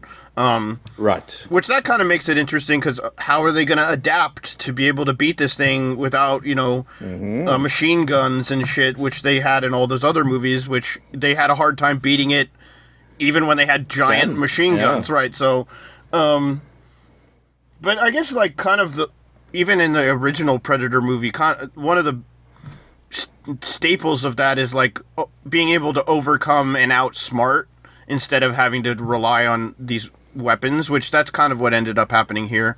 It's a, Mm-hmm. It was fine, decent movie. The acting could probably use uh, a a bit of help in certain areas, but as as far as like a Predator movie goes, this is like the best Predator movie since the first one. I think That's we we both kind of agreed on that, right? Oh yeah, yeah, oh definitely. Yeah, no, I, I, I really dig this. I, I, I thought it was clever. I, I think like there's, there are some uh, parts of the acting that I agree with. Look, could be definitely better. Um, but but it's not as bad as I, I thought it go would would be. I was going into this with pretty low low expectations, to be honest. Uh, but it smashed those expectations to pieces, according to me at least. Uh, I was thinking that it was just bad, but I, it's it's more than than that. I, I, I think I think I liked it uh, as much as I did because of uh, I liked the I liked the the actors in this movie, and I I believed her that she was this uh, Indian woman that that kind of like were struggling with fitting in because it's it's also a story about like not fit, fitting in in a society where where where boys uh, really are like the main source of like hunting and things like that uh, and uh, I, I, I kind of uh, it, maybe this will sound a little woke, but but I really kind of like that kind of aspect of it. So yeah, I enjoyed it uh, tr- very much. Yeah, there were some social issues that they brought up. I mean, with the the buffalo, and then and um, Mhm. yeah, th- the gender norms were definitely kind of ta- looked at in this. There was some bad special effects at certain points, like the bear. We were like, that looks kind of weird. The bear was maybe the worst. Yeah. Right, but It other than like that, lost lost lost level bad. other than that, I'd probably give it a six point five. Yeah, I would give it a seven. So we're we're pretty roundabout. Okay. Uh, lots of people died in that movie, and they all had bodies. And we're gonna watch the trailer for a movie called Bodies, Bodies, Bodies. Mm-hmm. With uh, uh, Heartbreak Kid uh, Pete Davidson. Have a good puss. You don't have to be nervous. I- I'm not nervous. Wow, how so impressive. Isn't that uh They're gonna be obsessed with you. I don't know either of these actresses. As nihilistic as they will. Oh, Pete Davidson. There's your there's your guy. Oh. My guy, yes. This your first movie. My guy, Pete Davidson. Mhm. Kind of give that vibe. I mean, it's an A24 movie. That's a at least decent sign. Yeah, I'm trying to think if I ever seen a bad A24 movie. I'm sure I have, but I can't remember. So how do you play? If you This doesn't look great so far. Pretty generic looking.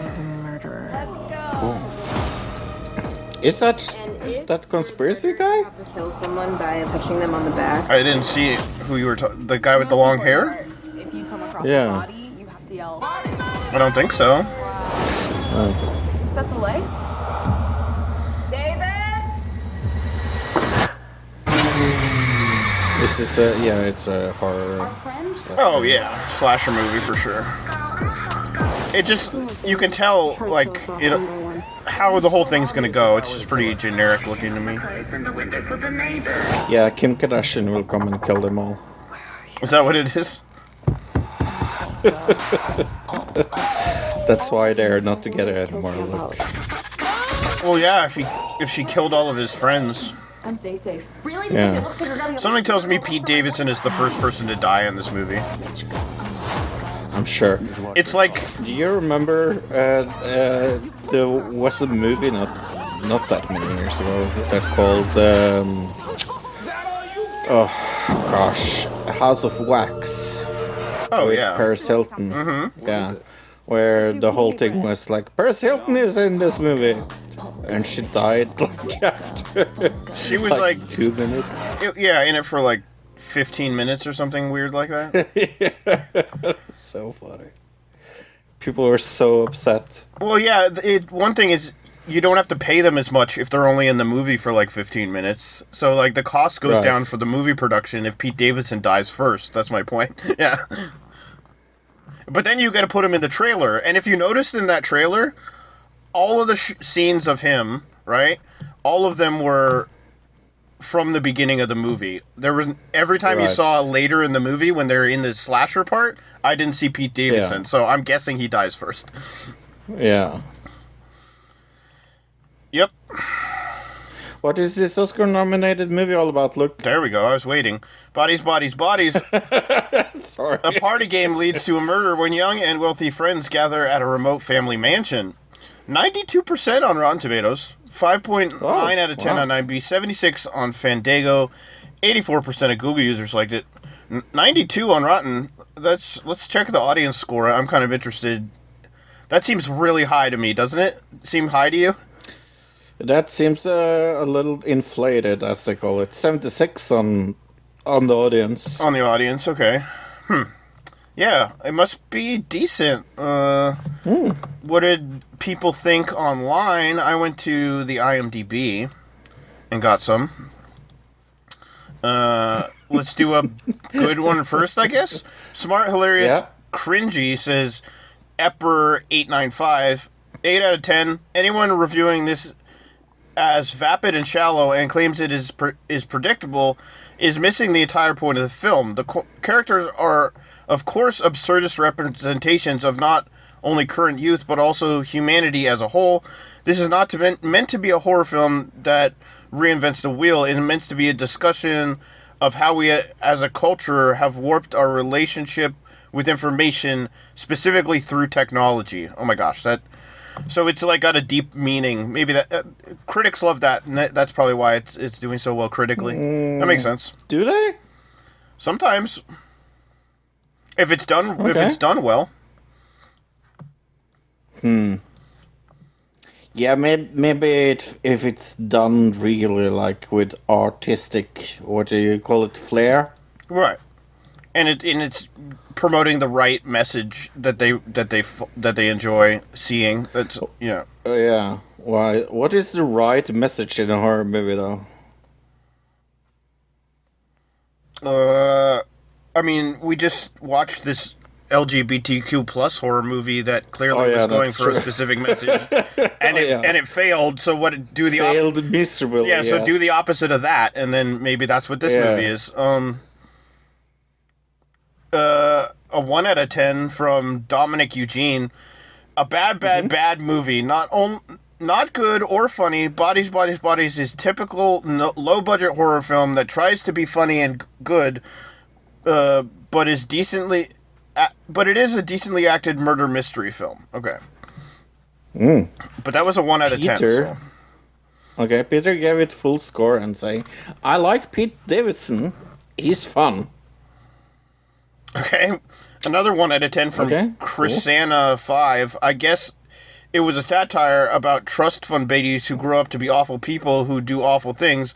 It was so random. It I just didn't buy any of it. It seems like a poorly graded student film with a budget. Okay. wow. Uh, also coming out uh, is Givers of Death.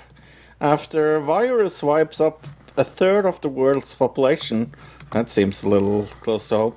Uh, many inf- infected either take their, their own lives or hire professional uh, to do it. Amidst the city on the brink of collapse, a hitman seeks peace while on the run from a detective. Oh my god, this looks awful. Uh, Forty-two percent on on uh, Google users uh, liked it. Seven out of seven seven point one out of ten on IMDb though. So Hmm. Okay. Bullet Train. Ladybug is an unlack- unlucky assassin who is determined to do his job peacefully after one too many gigs has gone off the rails. Fate, however, have other plans as his latest mush- mission puts him on a collision course with lethal adversaries from around the globe. Uh, 7.5 out of 10 on IMDb, 54% on Rotten Tomatoes. Brad Pitt, Joey King, Bad Bunny, uh, directed by David Leitch. Mm. Easter Sunday, uh, a man returns at home to celebrate Easter with his uh, notorious bickering, eating, drinking, laughing, loving family. uh, has a 5.7 out of 10 on IMDb, 43% on Rotten Tomatoes, a 5 out of 5 on Facebook, because that's relative uh, to everything. Uh, and uh, 85% of Google users like this movie. It's with uh, Tiffany Haddish and uh, Tia Carrere is in it, and Jo Koy is in it, and yeah. Okay. I've been. Google, for some reason, thinks I, I want to see that movie because it's been promoted to me so much. I don't know why. uh, Collide, 5.6 out of 10 on IMDb, 24% on Rotten Tomatoes, 33% on Metacritic, 69% of Google users liked it. Casey Stein agrees to hijack a shipment of cocaine for his old boss in a return for money to pay for his girlfriend's girlfriend Juliet's transplant. Unfortunately, those drugs belong to Hagen Kahl, Germany's most powerful kingpin, and Kahl's seeks revenge by kidnapping Juliet and sending his goons after Stein. Casey must now race against time uh, in a desperate attempt to save the woman he loves. Um, let's see who's in this. Nicholas Hoult. Yeah, I- Anthony Hopkins. has Ben Kingsley. thriller cast, yeah. Felicity, and Felicity, Felicity Jones. Jones. Wow. Okay. Yeah. But it's got 24% on Rotten Tomatoes, so. Yes. Uh, There's also that. Anthony Hopkins and Ben Kingsley, and it's got a 24%. That's like yeah. 35% audience score, too, so it's not, that's Yeah. not a fluke. Well, I want to see Bullet Train. I don't think that's a huge surprise. I'm- it looks like a fun movie. Yeah, I think I'm with you there. Bodies, Bodies, Bodies, I'll probably put number two. Oh, definitely. Yeah. Yeah. And give yourself Def on a good third place.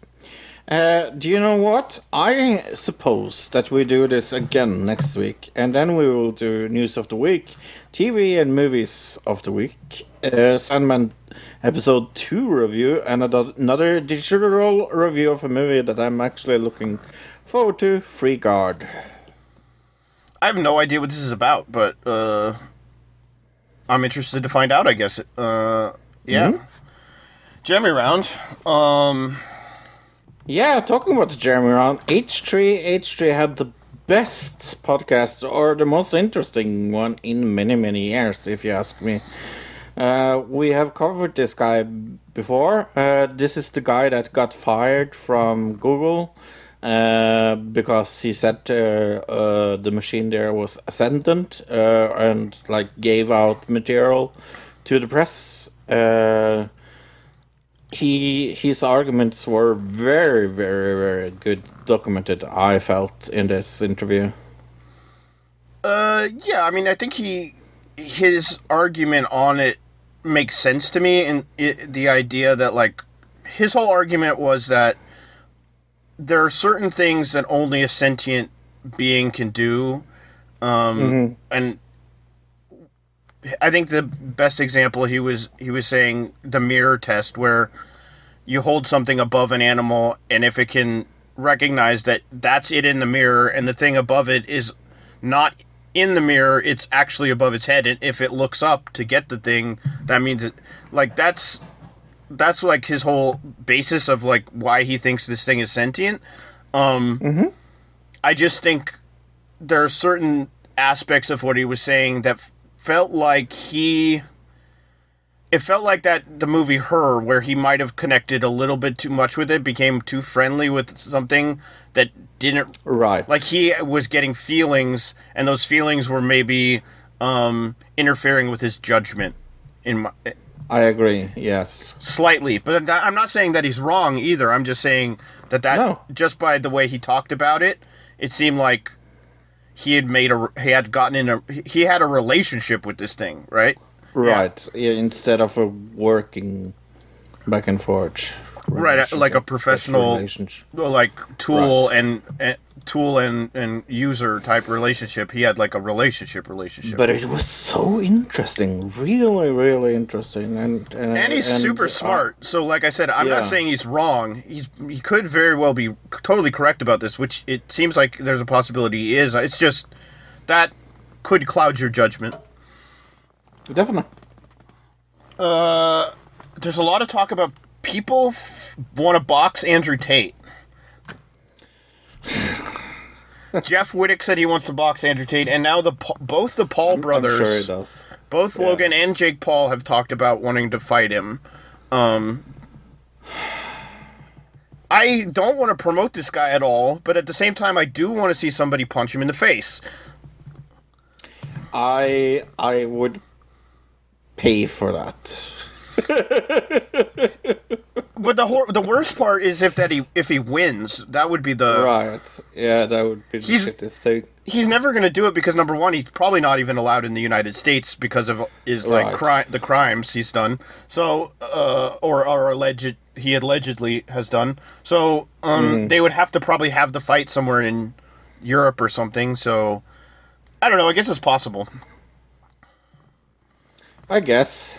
Uh, I haven't seen that much YouTube thing, so other than the H2H tree thing was very very interesting. I I don't really have anything to come with. Do you have anything more? I'm trying to think. Um, was there anything really big, crazy that happened this week that I'm not thinking of? Oh, let's. Uh, we got the Armie Hammer thing. Let's talk about that. Oh yeah, New documentary coming out about Armie Hammer called House of Hammer. It's on Discovery Plus. I don't know if I'm going to be able to see this, but maybe I, I'll find a way. Um, there's always a way. Courtney Vucekovich and Julia Morrison are sharing alleged messages and voice notes from Armie that detail his purported sexual and cannibalistic fantasies uh, on on the new on this new show. Okay, so um, we got the trailer here, yeah. Yep. I guess we can check it out. Uh, one second, I gotta load it up. You sound Canadian today. What what did I say that was Canadian? You're like a. I think I, I do that sometimes. I, Uh, just yeah. I don't know why I do that. I've I mean I've watched a lot of Canadian TV. I grew up on Red Green Show. When I think about it, Right. the Red Green Show is like probably super offensive in 2022. Oh yeah. It's all like, oh, this is how man is, and this is how a woman is. That that was like the whole joke of that show. Now that I think about it, Red Green Show is probably super offensive nowadays. Um, There are some shows that I think of like wouldn't survive a week in this climate. Oh, I remember one good thing that from YouTube this week before we go, to the Armie Hammer trailer. Uh, the Def Noodles Insane Clown Posse uh, video. Oh, that was funny. Where he went to the Juggle. Juggle. What is it called? Juggalo Fest or whatever it's called. Mm-hmm. Um, holy crap, that place is crazy. I didn't realize it was that nuts. Like, but at the same time, after watching the Woodstock documentary, it seems like the Juggalo Fest is like, it's like that Woodstock without all the terrible parts, right? yes. Right. Exactly. Okay. Uh, yeah, no, it was really really cool. This is kind of a long. It's almost four minute trailer, but let, let's give it a watch. I guess. Give me a countdown. Yeah, why not? In three, two, one, play. Discovery Plus Originals. That's a lot of water. Water? I am here to talk about what happened in my relationship with Armie Hammer. She looks really familiar. Yeah, she's. Uh, Are you okay to bring up your phone? Yeah. The music. Oh my gosh. I haven't really digested this one. I have a fantasy about having someone prove their love and devotion and tying them up in a public place at night and making their body free use and seeing if they will f- strangers for me. My bet was going to involve showing up at your place and completely tying you up and incapacitating you, and then being able to do whatever I wanted to every single hole in your body until I was done with you. What a creep. In the beginning, what the fucking creep. He's still working in Hollywood, isn't he? Oh yeah. Would say things, God, you're so perfect. How could you be this beautiful, this smart, so funny? It's like you were made for me. But then things changed. He pushes your boundaries a little bit at a time. You're his. completely. These are messages that are being sent literally within seconds of each other. I mean, he said, I'm 100% a cannibal. I'm freaking out. It was all he wanted to ever talk about. Then I get a note that says, I'm gonna bite the f out of you. And he was just like acted mad. The ropes were Oh my around gosh. your neck, your wrists, your ankles, and you're like completely immobilized. I was closing my eyes until it ended.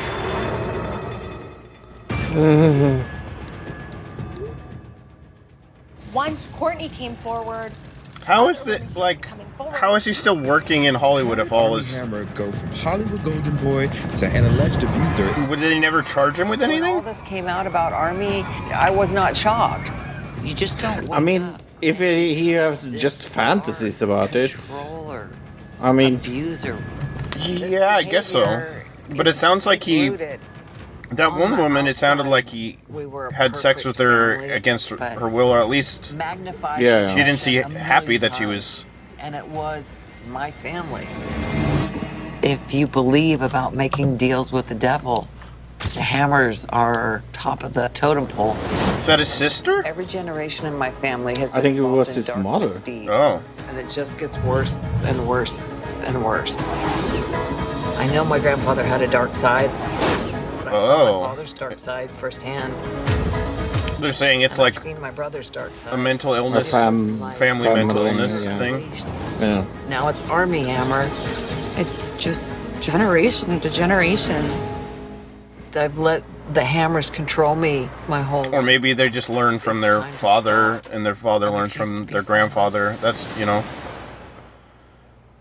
My name is Casey Hammer, and I'm about to reveal the dark, twisted secrets of the Hammer family. Hmm. That's well. It looks really interesting. interesting. Especially since they have like her fa- the family member actually. I was not expecting Yeah. that. That's the most interesting part to me is that um, they have that interview. Interesting. Hmm. Cool. Terrible music, interesting story. Yeah, the trailer was a little over the top, right? Uh, Yeah. But I, I mean, what kind of music do you use for cannibalism? Though I mean, it's cannibalism. They, the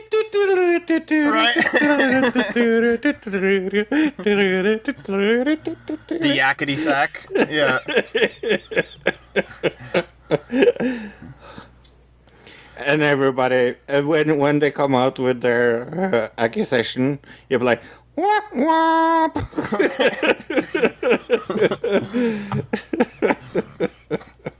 It's got a laugh track. Yeah, yeah. I yeah, he tied me up and uh, raped me. yeah, that would be amazing. I guess uh, it looks like H3 is doing a interview with the uh, the scam baiter YouTube guy. Uh, Yeah, Kitboga. Yeah, yeah, that's know. interesting. I, I'm, I've watched some of his stuff. It's not, it's like one of those things you can watch for a few like a few videos, but it's not something I'd sit there and watch all the time. I'm not like subscribed to him. Do you like that guy? Yeah, I like him. I li- I think he does Uh, good things. I just it the content is not something I I enjoy that much. Right. Right. He's a funny. He's a funny dude. Yeah, and very smart. So that should be an interesting Mhm. interview. Yeah. Uh, I say we do this next week. How about you? Uh, yeah, sure, Robot Fro. That sounds great. Okay, from Norway. I'm. Uh, ro- oh, oh, oh, oh. What? Goodbye, everybody. E- e- Oh, he's roboting. Okay, goodbye, everybody. Ro- ro- robot. Bro- goodbye. Bye bye, everybody. Another di- another digital another digital citizen. Another digital citizen. Citizen. Another digital citizen. Another digital citizen. Citizen. Citizen. Citizen.